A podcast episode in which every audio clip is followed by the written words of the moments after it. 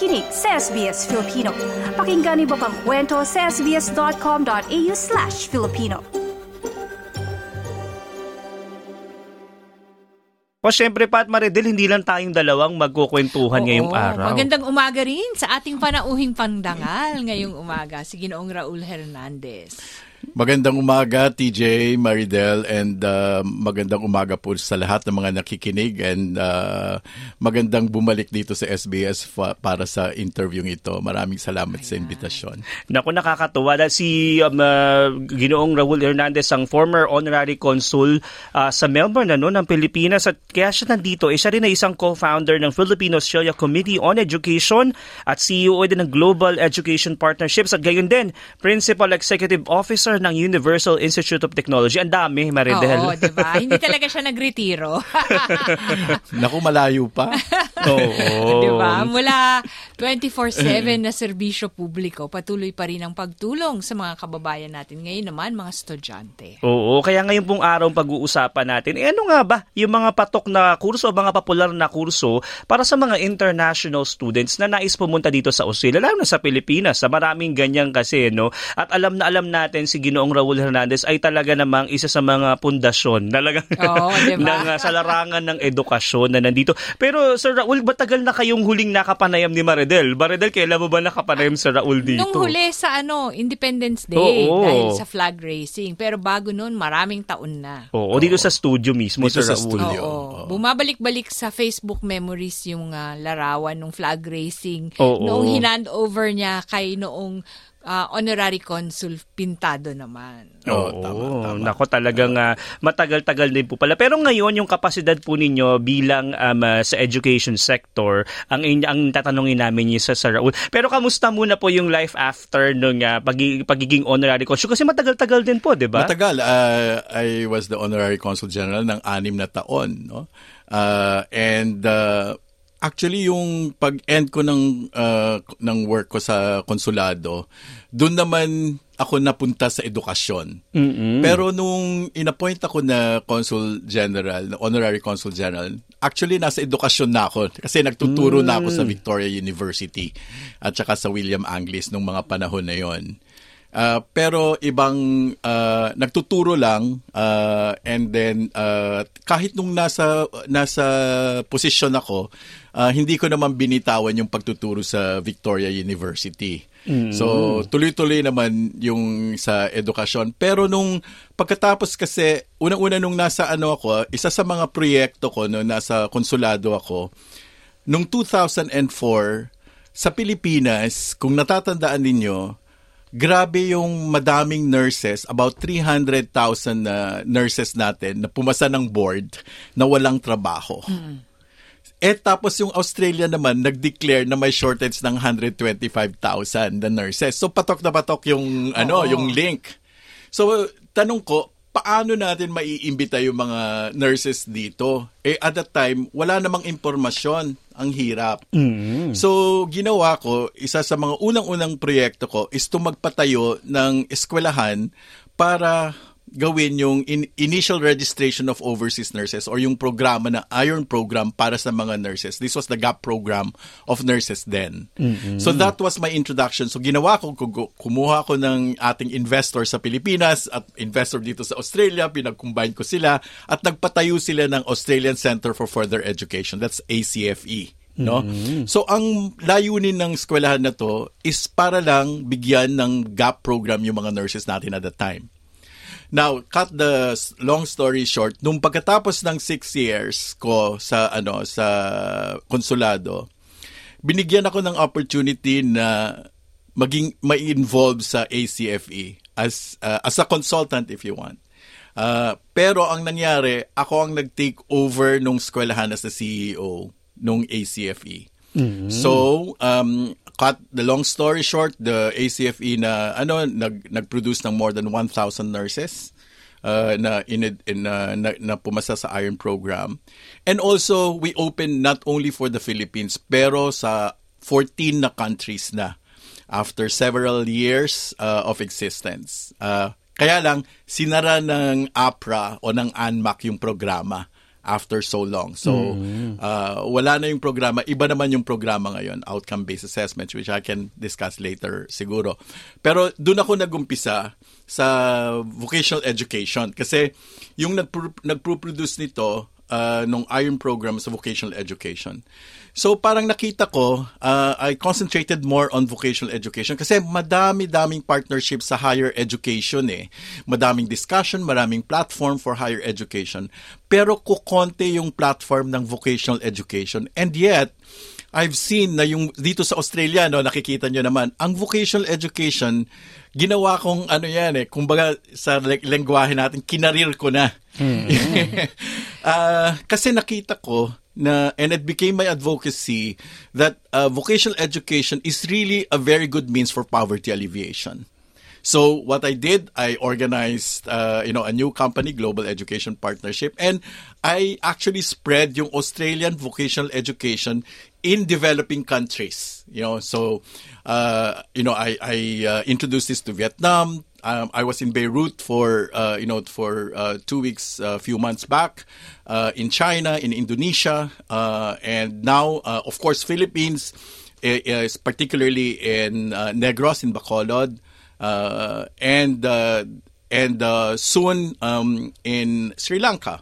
And then uh, we also opened uh, this opportunity in other countries, including Cameroon and Africa and Nigeria. So yun yung ginagawa ko ngayon. Uh, you know, I, I still talk about the vocational education uh, program. And of course, SPACE, yung uh, Philippine-Australian uh, you know, Committee on Education, uh, kasama ko dyan ang ating mga magigiting na mga professor ng RMIT, sila Dr. Guevara, Dr. Season, and of course, former Consul General Gigi Calong.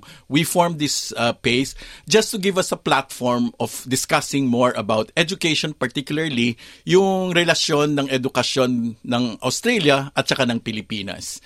So, uh, we did our first um, kind of webinar or seminar nung during the pandemic where in, we invited universities here, we invited TESDA, we invited UP, we invited Ateneo uh, in this forum. So uh, hopefully we will be doing this more. We even met with uh, Senator Win Gatchalian. As you know, uh, we know sa Pilipinas ngayon, there's an EDUCOM 2 that uh, is uh, actually looking at revo- the revolution of the education in the Philippines. It's a very, very big uh, task in the Senate at the moment uh, na na pinag-uusapan and uh, it, it's really good to be invited no mm-hmm. to uh, to this session when uh, the 26th delegation headed by uh, Senator Win Gatchalian was here in, um, in in Australia in Melbourne because Australia isa sa mga benchmark na tinitingnan natin sa edukasyon natin sa Pilipinas. Grabe yung quality talaga ng So, education Oo, dito. ng education ano natin. Pero uh, saying that, yung vocational education natin, yung TESDA, you know, galing na yan sa Australia eh, TJ. Oh, nung unang-unang panahon pa, dito na pinapunta ng Pilipinas yung mga vocational teachers natin para pag-aralan sa TAFE, para tingnan yung TAFE. Uh, panahon pa ni ano yan. Nako, uh, nakakaano yung age ko yata. Panahon pa ni Senator. Panahon pa ni Senator Angara yan. Yung pinapunta dito. And, uh, Yung tatay ni Sani Angara, hindi, hindi yung si Sani Nako, Angara. hindi, si Sani na ngayon ang kilala, no? Hindi na. Si. Edgardo Edgardo Angara. Angara. Yeah. So panahon pa ng mga yan and uh, you know it- it's a it's a very long uh, process and uh, I hope na titingnan ulit ng Educom. Of course tinitingnan pa rin ng ibang bansa no. Pero ang Australia kasi uh, ano eh uh, malapit tayo sa Australia no. So sana uh, gagawin din uh, gagawin din 'yon. So doon ako nagumpisa ng aking journey sa ano sa edukasyon. Uh, I'm zooming in uh, sa vocational education and I uh, at ginagawa ko pa rin hanggang ngayon. I still go to different countries. I still uh, you know uh, that really vocational education can be you know a um, tool for uh, poverty alleviation. O maganda yon kasi sa atin sa Pilipinas pag sinabi mong nag-vocational ka parang hindi masya, wala masyadong bigat, hindi Wala, ba? di ba? Pero dito pag pumunta ka dito, nakipagsapalaran ka at mag-vocational ka, mayroon din siyang mga pathway o makakakuha ka rin ng oportunidad para sa mas mabuting trabaho at kinabukasan. Kasi 'di ba Raul dito kung year 12 ka, year 11, year 12, meron ka mga option kung magvi-vehicle ka dito sa Victoria O so yung mga subjects mo naka-gear towards vocational, TAFE, o kaya yung tinatawag na apprenticeship. So maraming mga option. Tama. Mm. Yun yung isa sa mga discussion natin sa Pilipinas ngayon, no? Ah, kasi parang parang kini-question yung integrity at saka yung gamit ng year 11 and year 12 na, in- na K to 12 na inintroduce. Kasi yun Ah, naman talaga yung, yung proseso dito sa sa Australia. Tama. Pero parang sa atin, ginamit siya parang karagdagang taon para mag-aral. Pero dito, nararanasan ko ngayon nga, kasi year 11 yung anak ko. So dito nila sinusuri, dito nila tinitingnan, ano ba yung gusto kong pathway? Universidad, TAFE, o apprenticeship, o kung mag-aaral ka man sa universidad, ano ba yung mga subjects na interesado ako? Para magabayan ako noong ah, mentor ko sa high school kung ano yung pwede kong kunin at kung ano yung achievable para sa akin, para sa susunod na hakbang. Yes, at tapos uh, yun din sana yung uh, i-discuss uh, ko ngayon In- kasi isa sa mga katanungan eh ano ba yung diferensya ng education system education system natin sa Australia at sa Pilipinas. Ah, tinatawag na yung K to 12, no? Eh ang ating malaking problema kasi unang-una maganda na inintroduce by the way yung K to 12 kasi nung unang panahon, pala pala yung unang panahon eh. Nung unang panahon ang ating mga estudyante galing ng Pilipinas na gustong ah, pumunta ng universidad dito sa ano Australia, kailangan pang mag-foundation year. Oo, You know, yun yung mga? College, college. College, yung mga Oo. foundation year, no? Kasi nga, wala tayong year 11, year 12. So ngayon, ah, hindi na nila kailangan mag-foundation year kasi may 11, year 12 na tayo. Pero, ah, kung titignan mo, ah, yung year 11 and year 12 natin at saka yung university natin, nyo, parang may kulang. Kasi bakit, ini, ah, iniisip ko, bakit may mga GE courses pa rin sa universidad. eh dito wala na, 'di ba? Kaya nga tatlong taon na lang yung yung uh, general na university dito kasi nga puro major subjects na. Oo. Ma- Maridel, uh, TJ, ay uh, nag, nag uh, pinag-aralan ko na kinumpa, kinumpara ko ang isang bachelor's degree sa Pilipinas. It's called Bachelor dig- uh, Bachelor in Industrial uh, you know uh, uh, program or yeah. So, ang equivalent niyan, may after niyan, uh, po pwede silang magmekaniko sa iba-ibang areas. Kinumpare ko ngayon certificate 3 lang ah, certificate 3 in light vehicle and certificate 3 in heavy vehicle. Okay? Dito. Dito Oo. Eh mas maano, mas maano pa yung certificate natin dito kesa yung bachelor's degree. So ano ba yung diferensya? Mas practical? Mas practical, pero yung sa atin, kasi bachelor, syempre kinumbay na ng research, kinumbay na ng management, kinumbay na ng practical. So, kumbaga, ah, linagay na dun lahat. Pero at the end, parang walang ah, skill na... eh, Walang bigat pagdating mo dito. Pagdating mo dito. Kasi, ah, hin- kulang yung skill, pero yung vocational naman dito, syempre kasi vocational, puro skill yan. Wala naman silang management, wala naman silang research, ganyan. Kung gusto mo, pagkatapos mo doon, then po pwede kang magdiploma sa automotive ah, management, ganyan. Ang pagkakaintindi ko sa vocational ay nakafocus mismo kung ano yung gusto mong trabaho. Pero kung mag-undergraduate ka or mag-bachelor's degree ka, mas malawak siya, mas marami kang opsyon, pero wala kang opsyon doon sa tinatawag na hands-on na trabaho. Tama. Ako, ang ina-advocate ko kasi uh, because of uh, vocational education, parang sinasuggest ko na hindi lahat is is para sa higher education kasi eh. You know, hindi yung uh, stereotype natin na kung hindi ka nagtapos ng kole ng universidad o ng bachelor, second class citizen ka. Ah, wala kang Wala kang kinabukasan. kinabukasan. Hindi na. Kasi po pwede ka pa naman mag-universidad. pero you can start with vocational, meron ka ng skill, pagkatapos magtrabaho ka. Pagkatapos ng trabaho mo, ay nakita mo na kailangan ka palang mag-manage ng mga tao, kailangan mo, then you can go back to university, pero meron ka ng sinasabi ko na tools of your survival. At saka, No? hindi naman lahat ika nga'y nagtathrive sa apat na dingding ng silid-aralan, hindi ba? Yung iba Tama. ay ah, Eh. nagtathrive sila dun sa tinatawag na learning by experience. That's right. And ang vocational program kasi nakikita ko na talagang diretso sa trabaho eh. You know, if you look at, uh, eh, kung titignan natin yung mga research, yung mga observations ngayon uh, na ginagawa, you know, pati sa, pati sa, ano eh, pati sa higher education, they're talking about mismatch no of uh, you know the higher education tsaka yung sa trabaho. Kasi nga you know, parang uh, nagmi-miss. It, I am not discounting na higher education is... Oh, uh, pero no, hindi kasi siya para sa lahat. Hindi kasi para sa lahat. Lalo na kung ikaw ay ah, yung layunin mo ay maiahon o matulungan na marami sa ating mga kababayan Tama. na yung mga kapatid mo, yung magulang mo, mas practical na mag-vocational ka kasi mas mabilis yung pathway mo na ma-empleyo. Yeah. At mas maliit yung gastos. Pero ti- kung titignan natin, uh, isa sa mga, you know, is, again, isa sa mga question is, ano ba sa Pilipinas, ano bang ine-enroll natin dito? You know, higher education ba o vocational? Yung statistics na, na, na nakalabas ngayon, lumalabas na from the Philippines, no, mas mataas pa rin ang bilang ng mga higher education na nag enroll sa higher education. It's about 50% of our international students. By the way, Philippines is already number five in terms of the number of international students in Dami Australia. na. No? Madami na tayo. Pero karamihan pa rin yan is in higher education. Only 33% of the uh, number of Filipino international students go to the vocational program.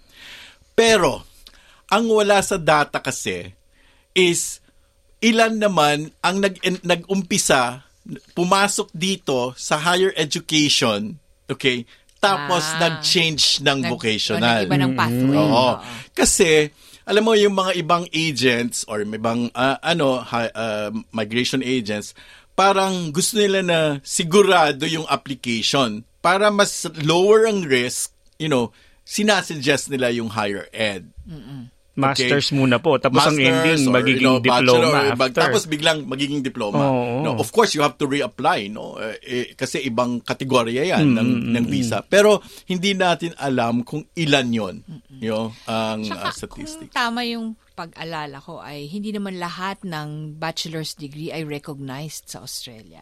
Hindi. So, titignan mo dyan, may sinatawag na ANTS code, no? Uh, yung kung uh, ano, tanungin nyo sa agents nyo, tanungin nyo sa uh, ano, I, I will explain the word agent kasi medyo confusing yan uh, later on. Pero may ANTS code kasi ang Australia. So ito, tina, sinasabi sa'yo kung yung occupation na yon ano ang kailangan mo? Higher education ba? Vocational ba? Para makapasok ka sa migration. So, dinidefine na ng Australia yan. Level 1, level 2, level 3, level 3. Okay? So, ko- dun ka magbabatay kung ang, ang profession mo na kailangan eh kailangan bang bachelor para maka makapunta ka sa migration or kailangan lang ng vocational? Na-define na yan eh. Yeah. Tsaka naalala ko nun, meron kang pinupuntang tanggapan, yung skills assessment recognition. Meron That's pa ba right. noon? Oh, meron pa yon. Pero ang skills assessment kasi, in terms of recognition, is when you're applying for a job, okay, for a 2 visa. Um, I, I have to do a disclaimer that I am not a migration agent, first and foremost. I am just familiar with this, uh, you know, with this information. Okay? So, kung mag, mag-a-apply ka ng work, then kailangan mo magpa-skills assessment. Skills assessment mo naman, depende sa uh, profession mo. Iba-ibang skills assessment body yan. No? For nursing, pupunta ka ng ANMAC, Australian Nursing Midwifery Board, you know, or uh, Australian Accreditation Council. So, iba-iba yan. No? Uh, computer, uh, Australian Computer Society. So, sila ang mag-a-assess. So, anong ina-assess? So, again, ibabata yung assessment sa ANS code o kung kung ano yung kailangan ng Australia. Nagtutugma ba yung skill mo, nagtutugma ba yung qualification mo. So kailangan ng skills assessment. Kaya at the end of the day, okay. Mas magandang mag-aral ka kasi pag yung qualification mo is Australia, when you then go to migration and do your skills assessment, malamang or mas mataas ang ang ano na papasa ka sa skills assessment. Mm. Ngayon po ba, um, Sir Raul, dahil dumadami na, nabanggit nyo, no, na pumapasok dito iba't ibang mga international schools, lalo na nung nag-pandemic, ano, na, ano po yung mga popular industries na laging yung na, na encounter Ano yung course na laging, nako, ito ko para Oo. madali yung pathway? May mga ganun po ba? Yes, meron. So nag ang again ang Australia nagpro-produce ng mga top 10 mga ganon. So you have to be very careful kasi iba-ibang organisasyon, iba-ibang data yung ano, they have to top protect 10. by top 10. iba-ibang top 10. So yung official natin is is uh, 2021 2022, no. Nangunguna pa rin ang nursing. Okay? Health program. And then lumabas ang automotive mechanic or mechanics, lumabas sa top uh, 10 ng Australia yan. Tapos, uh, na, chef na nasa top 10 pa din. ICT or sa IT, nasa top 10. Construction, pumasok sa top 10 uh, and all. So, ito pa rin yung mga top, accounting of course is in, in the top 10. Nag, nag-change yan, no? Mm. Nag-change yan. So, again, ang Australian government, they actually identify kung ano ba, moderate ba yung shortage, high ba yung shortage, or low yung shortage mm. nung area na yun. And this is where they do it. Pero, yun yung galing ng Pilipinas, malaki pa rin o mataas pa rin ang uh, health program including nursing, uh, automotive, mechanic, and as I said. So, titignan mo, yung we go back to the question, ano ba higher education ba or tigit or vocational? Kung titignan mo yung top 10, parang equal lang naman eh. Madaming higher education na kailangan mo para makapasok, marami namang vocational na mm. ano para makapasok doon sa profession. Ang, ang nursing po ay higher, 'di ba? Bachelor's degree po ito usually yes. ano. So, ang uh, ang nursing kasi um hindi tayo equivalent. Okay, mm-hmm. so the new program called Outcome-Based Assessment, this is the new assessment uh, by APRA and ANMAC. So anong ibig sabihin ng Outcome-Based Assessment? Ibig sabihin nito, ang assessment ng APRA is now based on academic, no longer before in the iron program it'd be like combination of experience uh, academic and this one under the outcome based assessment it is highly academic ang assessment. Mm. okay? So you have to go under undergo the outcome based assessment. So ibig sabihin yan the first step is for you to submit your qualification on a platform already uh, supplied by APRA. So, uh, ibibigay mo yung resume mo, yung college mo, yung university mo, saan ka nag-aral, ilang taong ka nag-aral, and so. So, they will classify the nurses. Are you on a stream A, stream B, or stream C? Stream A means you come from a country that's totally equivalent mm. in terms of the qualification of Australia and your country. You don't need to have any gap program. You can go straight to registration as a nurse. Now, if you're a, if you're considered a stream C naman, that means that your qualification is not at all equivalent. You have to start all over again from year one of the Bachelor of Nursing if you want to practice. So that's three years Bachelor of Nursing in uh, in Australia. Now, Philippines generally, I don't want to blanket it, pero Philippines is on stream B. Mm-hmm. So that means that it is um, not totally equivalent, but it is significant. Mm. So, kailangan la lang nila na mag-outcome-based assessment. Outcome-based assessment means they, they, they now have to pass the NCLEX RN. That's the first part. That's the theoretical component. And then after passing that, they go to the OSCE, which is the clinical in Adelaide. They have to pass the clinical. After passing this with an IELTS still of seven in all bands, then they are ready for registration. They mm. don't need to go back to university to uh, be accredited. So this is now the new program. So, Ibig sabihin yan, uh, TJ, kung ako ang nurse sa Pilipinas, kahit nasa Pilipinas ako, I can start the process kasi I can do my NCLEX mm. in the mm. Philippines now. And the good thing, in fact, you know, I am using an NCLEX reviewer from the Philippines because we are more experienced in terms of providing the NCLEX RN than Australia mm, because okay. we have been doing it for more than 25 years. Yung mga pumupunta sa Amerika, nag-NCLEX na. It's the same exam. Mm, okay, so parehas it's, it's na. parehas lang. So when may practice exam pala, mm, pwede. Oh, may practice exam, ganyan. And then you take the you know review and then you take the exam. And then after passing that, then you can come here. Then there's also uh, programs here. Uh, we call it OSCE Preparatory Program or OBA Preparatory Program kasi kailangan mo to uh, kasi magkaiba ang standard natin. Baka kung pumunta ka diretso ng OSCE sa ano sa Adelaide at mag-exam ka ng 2 days to, no, 8 hours, baka hindi mo alam yung mga gamit, hindi mo alam yung mga terms, hindi mo alam.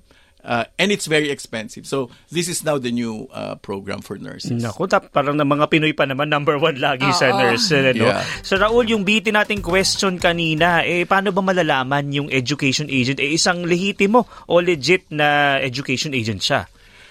In fact, you know, uh, when you talk about uh, no, yung agent, dalawa yan. Okay? Unang-una, yung tinatawag natin na MARA accredited uh, agent. Ito yung mga migration agent, okay? So, yung may, may yung migration agent na MARA, okay, isa lang ang student visa na ginagawa nila. Yung mga iba nagko-concentrate naman sa student visa, pero yung generally uh, gumagawa rin sila ng ibang visa. Okay? Now, yung education agent naman not necessarily na MARA accredited sila. Okay? Pero uh, nag na- wala kasing ano eh TJ wala kasing parang accreditation if you want ng ano ng education agent. So lahat ng colleges o karamihan ng colleges and universities ngayon hindi naman talaga sila tumatanggap ng education agent na hindi migra- na hindi migration agent or walang partner na migration agent, no? Bakit ba ah, ganito? Unang-una, risk din kasi sa college or sa university na tumatanggap ng estudyante galing, I will say, use the word lang, galing lang sa uh, education agent na hindi nalalaman sa na, ng yung migration because the more that they apply and the, kung maraming tinatanggap yung eskwelahan at maraming nadideny, bumababa yung level nila o tumataas yung risk level nila. So, lahat ng colleges nakakaroon ng level 1, level 2, and level 3. level 3 means, kung yung college mo is level 3, at re- that means na very high risk. Marami ka nang tinanggap na na-deny. Malalaman po Yeah. ba yun? Mabawa ako, syempre kailangan ko i-double Yes, check. malalaman Matitrace? malalaman mo 'yon. Malalaman mo 'yon. So I'll, I'll I'll tell you one of the easiest way. So in the migration uh, no, they have a document uh, checklist tool. So you search it document checklist tool. So ilagay mo yung Pilipinas at saka ilagay mo yung uh, eskwelahan na pinag-enrollan mo. Okay, nandun naman eh. Lalagay mo. Lalabas ngayon kung ano yung mga requirements mo na isasubmit as a student visa. Ngayon, kung lumabas na kailangan mo ng financial capacity at saka ng English, ibig sabihin, okay, yung eskwelahan mo is level 3. Okay? Kung hindi lumabas yung financial capacity tsaka yung English, ibig sabihin yung eskwelahan na pinag applyan mo is level 2 or level 1. Kung galing ka ng Pilipinas. Kasi ang Pilipinas naman is level 2. Even the countries are also identified in terms of their risk. Okay? So, kailangan din malaman mo yan. At saka, or ine-explain ng agent yan. Okay? So yung, sorry, yung level 2, medium risk. Correct. Oo. So, anong ibig sabihin niyan from the point of view of a country like the Philippines na level 2? Ibig sabihin, technically, hindi mo na kailangan mag-produce ng proof of funds. Okay? And hindi ka na rin kailangan mag-English from the point of view of application of your visa. Pero, there is still another requirement for the application of your uh, enrollment to a college. So, iba yun. Iba yon. Okay? So, yung mga college naman, ito, isa sa mga tanong at I think sa Facebook, uh, TJ, kailangan ah, yung isa sabi niya, ah, kailangan ko ba mag-IELTS or hindi? Okay? So lahat, karamihan ng mga vocational program may tinatawag na LLN o Language and Literacy and Numeracy Test. If you pass this and you're a level 2 country, hindi mo na kailangan mag-IELTS. Okay? Ka- pero, may mga universities pa din, kahit na galing ka ng level 1 o level 2, na nangangailangan ng IELTS. So, ka- kailangan i-check ng agent or kailangan i-check pa rin kung yung eskwelahan ano yung requirement niya. Kasi, yung eskwelahan naman, okay, yung sinubmit niya for the accreditation, sinabi niya na kailangan niya to for bawat enrollment. So, kailangan niyang sundin. Okay? So karamihan ng vocational program magsisend lang sa iyo ng LLN and yung LLN result will uh, will then be determined kung pasok ka sa ine-enrollan mo kung certificate 3 ka, kung certificate 4 or diploma sa vocational program. Okay? So doon mag mag uh, ano mag uh, sasabi ng ano ng English mo. Can I also just say na if you have kung kung kaya mo uh, kung kaya mo yung magbayad o mag-review ng IELTS, siguro mas maganda kahit na level 2 ang Pilipinas, kunin mo na rin. Or PTE, okay? Hindi lang IELTS, no? PTE also or bakit? Kasi at the end, ah, palagi kong sinasuggest yan. Kasi at the end, kung mag apply ka for migration, at least alam mo na kung saan ka yung English mo. Kasi kailangan ng English yan eh. pag mag apply ka later. So you can at least gauge and improve na yung English mo from day one, if that's your plan. Okay? Now, going back again to the legitimacy of the uh, the agent. Ako ang tinitignan uh, ang tinitignan ko sa education agent, okay?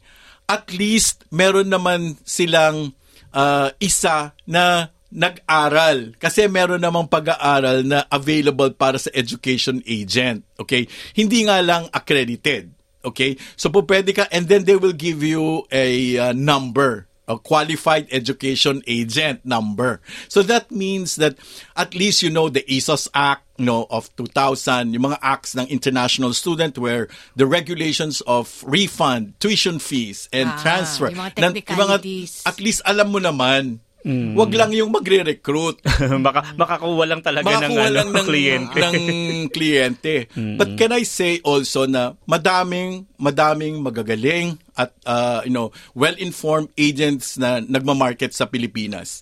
At saka, wag niyong anuhin na yung Filipino lang yung nagmamarket o Filipino agent lang yung nagmamarket sa Meron Pilipinas. hindi. Ang dami-daming mga ano iba-ibang uh, a lahi ng agents na nasa Pilipinas na nag, nagpapatayo na ng opisina doon, nagpapatayo na ng ano. Because uh, Philippines is one of those countries na level 2. India is level 3. So umaalis na sila diyan. Nepal is level 3. So ma- malaki na yung risk niyan ng ng denial ng visa. Philippines is level 2. Kaya naman tayo umaangat sa number ng international students pati. Kasi madaming pupunta ng Pilipinas ngayon para mag-recruit ng mga estudyante. So ang sinasabi ko lang okay, is as a student or as an international student, please, you know, check your agency that they're also knowledgeable with yung mga questions na ano. And to do that, don't just like believe them or whatever. You, you know, website, internet, it's just so open now. Check it yourself. Fact check. Ika nga. Yeah. Oo. Check it yourself and then confirm. Tsaka nap- napansin ko, Raul, noong una pa na maraming Hmm. mga Pilipino, yung kahit undergraduate at saka postgraduate, dito sila nagtutungo. Bakit kamo? Kasi mas mura kung ikahambing sa Estados Unidos o sa Europa. Mas murang mabuhay at saka mas mura yung matrikula. Hindi na ngayon.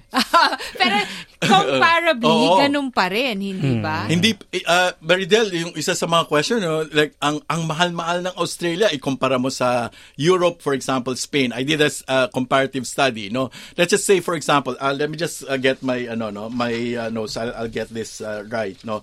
Kasi if I remember right, for example, ang Australia, ang nakalagay ngayon ng average monthly cost of living with rent is between 1,800 to 2,900. Australian dollars. Australian dollars. Okay?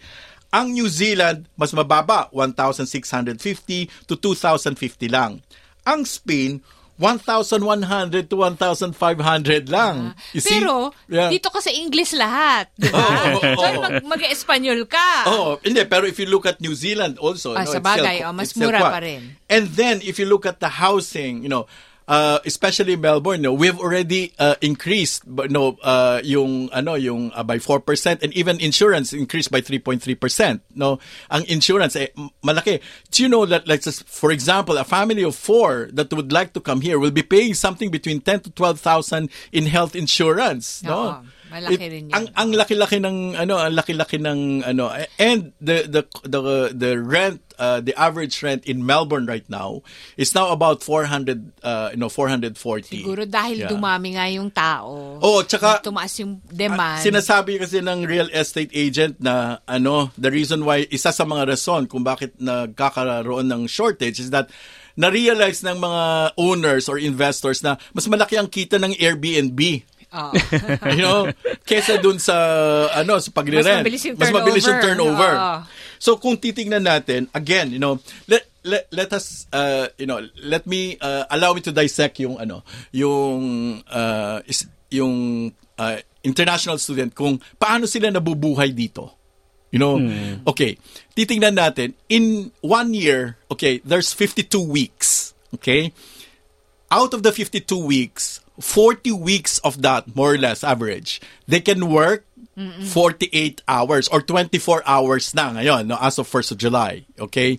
And the remaining 10 weeks, they can work full time. Oo. Okay, because during the break, no, they're allowed to uh, to work full time. So anong ibig sabihin yan? So I made a uh, calculation, for example, if you're earning at an average, so $27 an hour, okay, re- re- you multiply that into the 24 uh, hours by the number of uh, total weeks na kailangan mo yun, no? So, ang uh, total mo, uh, and plus the 10 weeks na full-time, the total mo at $27 an hour is about 33,900 for a year. Kaya yun yung kikitain mo. And then, ang monthly mo niyan, less tax, is about 2,825. Okay? 2,825. Let's look at the expenses, no? Rent. Sa isang buwan, more or less, ang rent mo 800. Ang food mo, about 500. Hindi ka na maarte niyan. Transportation mo, 120. Personal phone, home wifi, 50 Okay, total niyan 2,520. Wala ka pang hindi ka pa nag-enjoy nito, hindi ka pa nag-shopping nito. So, ang natitira mo is about $305. Meron ka pa naman natitira. Pero ano na yan ah, talagang Ah, Uh, si mahigpit na talaga. Mahigpit na yan. That's the reason why I was I was listening to this podcast, you know, and they're saying that this international student is getting about $9,000 a month. You know, siniisip ko, paano siya nakaka-earn legally for $9,000 a month with with a limitation of 24 uh, you know, uh, 24 ano uh, hours per week, you know, and only 10 weeks of the 52 weeks that they can work full time we have to be realistic in terms of discussing this to international students. Kasi may mga ano eh, may mga of course sinasabi nga "Mak- kaya mo 'yan kasi uh, makakapagtrabaho ka naman. The other thing as well or when when you say 24 hours, it doesn't mean, you know, that you will have the 24 hours if you're casual. You know, you're on call. Yung reality. Yung reality. So, can I also say for international students, if you're able to get a permanent part-time within like 24 hours na permanent part-time, Yun mas na yun. maganda kesa yung casual. Okay? Para uh, ano uh, yun yung yun yung calculation Grabe pala, no, international talaga students. pong ano, no. Ano pa yung mga dapat paghandaan ng international student na pupunta dito? Siyempre, bukod sa mataas na rin, dapat ano pa yung mga dapat nilang alam? Unang-una, ah, lalo na yung mga walang relatives dito, uh, una, yung mga may mga relatives, you know, pakiusapan na lang muna ninyo yung mga relatives kasi it's a very big thing na ah, covered na yung accommodation nyo sa cost, unang-una. Pangalawa, may mga alternative na accommodation naman. For example, the Australian homestay. Ano yung Australian homestay? So you can you you actually stay with a, a, a house or a family. Uh, and then some sometimes you know it's very it's cheaper and then you just help them out on weekends mga ganon mga, mga po pwedeng ano gawin. Pero uh, again it goes back to the agent no? Na sana uh, tulungan din nila yung mga estudyante nila na maghanap ng uh, ng accommodation kasi mahirap talaga sa ngayon. Pero Raul, pag nag-apply ka ng tourist visa, kailangan may show money ka, di ba? Meron kang backing na, na mapapakita mo, mapapatunayan mo na babalik ka at mag- matutugunan mo yung gastos mo. Pag student visa, ganun din, di ba? Na mababayaran mo yung tuition mo, Tama. na ma- Oo. ma- mabubuhay ka habang nandito ka. Hindi nila iisipin na magtatrabaho ka habang nandito ka. Ang iniisip nila, mabubuhay ka ng isang taon o Yeah, duration oo. ng kurso mo. So, uh, dinefine na rin kasi ng Australian government yan, di ba? Ang, ang threshold ng Australian government is, uh, if, if I remember, is about 21,400 in a year. Yun yung ano. Pero ang ano kasi, ang, uh, ang gaya ng sinabi ko kanina, ang Pilipinas kasi is level 2. So, technically, hindi tinitignan yan. kasi nga, Ah. hindi walang, siya malaking walang, ano. hindi siya malaking ano kasi nga, uh, walang proof of fund. Pero, kailangan pa din na paghandaan yan. Okay? Kailangan pa rin paghandaan 'yan in terms of yung cost uh, yung cost uh, mo no sa pagpunta dito. Kasi marami ka pang cost. Titingnan mo na lang ah, yung cost na sinabi natin kanina, hindi pa tayo naglagay ng uh, pag nag, nag-enroll ka kasi, usually deposit lang 'yan. Okay? So 25% or 50% deposit. Now, some of the uh, some of the uh, ano yung mga education providers nga para lang makuha ka, hindi na- nag-aas lang ng $1,000 deposit. You know, eh, nasa ano, eh, ibig sabihin, mas malaki yung yung babayaran mo on a monthly basis. You know, so, magtatrabaho ka para lang mabayaran mo yung tuition fee or yung uh, uh, yung tuition fee na Tuition binabayaran mo na every month or every quarter, gano'n, no? ano, no? So, kailangan paghandaan. Kung sana, at least 50% ang binayaran mo, mas relax ka ng konti. So yun yung mga pinaghahandaan kasi wag kang wag kang padalos-dalos na okay, meron na akong deposit pero 1,000 lang kasi at the end ikaw din ang mahihirapan na bumuo ng mga pagbabayad mo. hahabulin mo rin yun. Hahabulin mo rin 'yon habang Nako, nandito Ang dami pa rin talagang pwedeng usapin. Pero maraming salamat sa pagpunta ngayon sa Raul at naku, kailangan natin ng part 2 dito. Hanggang sa susunod, maraming salamat, Raul Hernandez. Maraming salamat po sa lahat ng nakinig and I hope I was able to get uh, or give you yung uh, mga basic na tinitignan ng mga international students. Maraming salamat po. I-like, i-share, mag-comment, sundan ang SBS Filipino sa Facebook.